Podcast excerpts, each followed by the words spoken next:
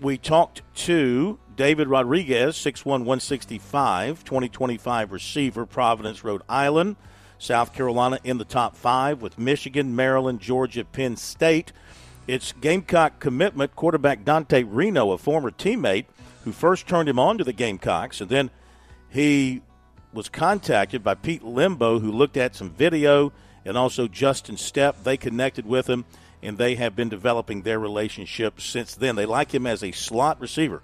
On top of that, his grandmother lives about 40 miles from the USC campus, so they're coming down next Tuesday, staying through the week, and going to the game next Saturday. So he'll get a big dose of the Gamecocks while he is down here, and he really likes South Carolina and likes the idea of playing in that offense. He's also been to Florida and Michigan this season.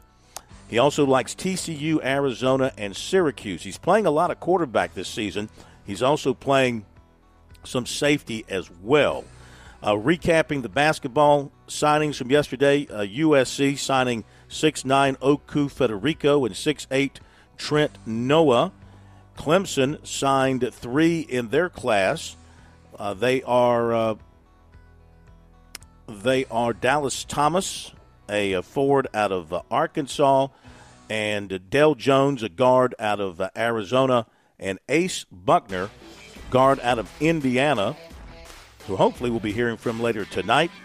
USC women, they signed 5'5 Madison McDaniel of Maryland and 6'5 Adele Tack of Texas.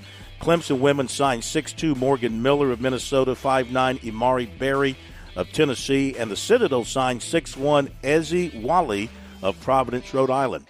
Back, Will, and Thrill coming up.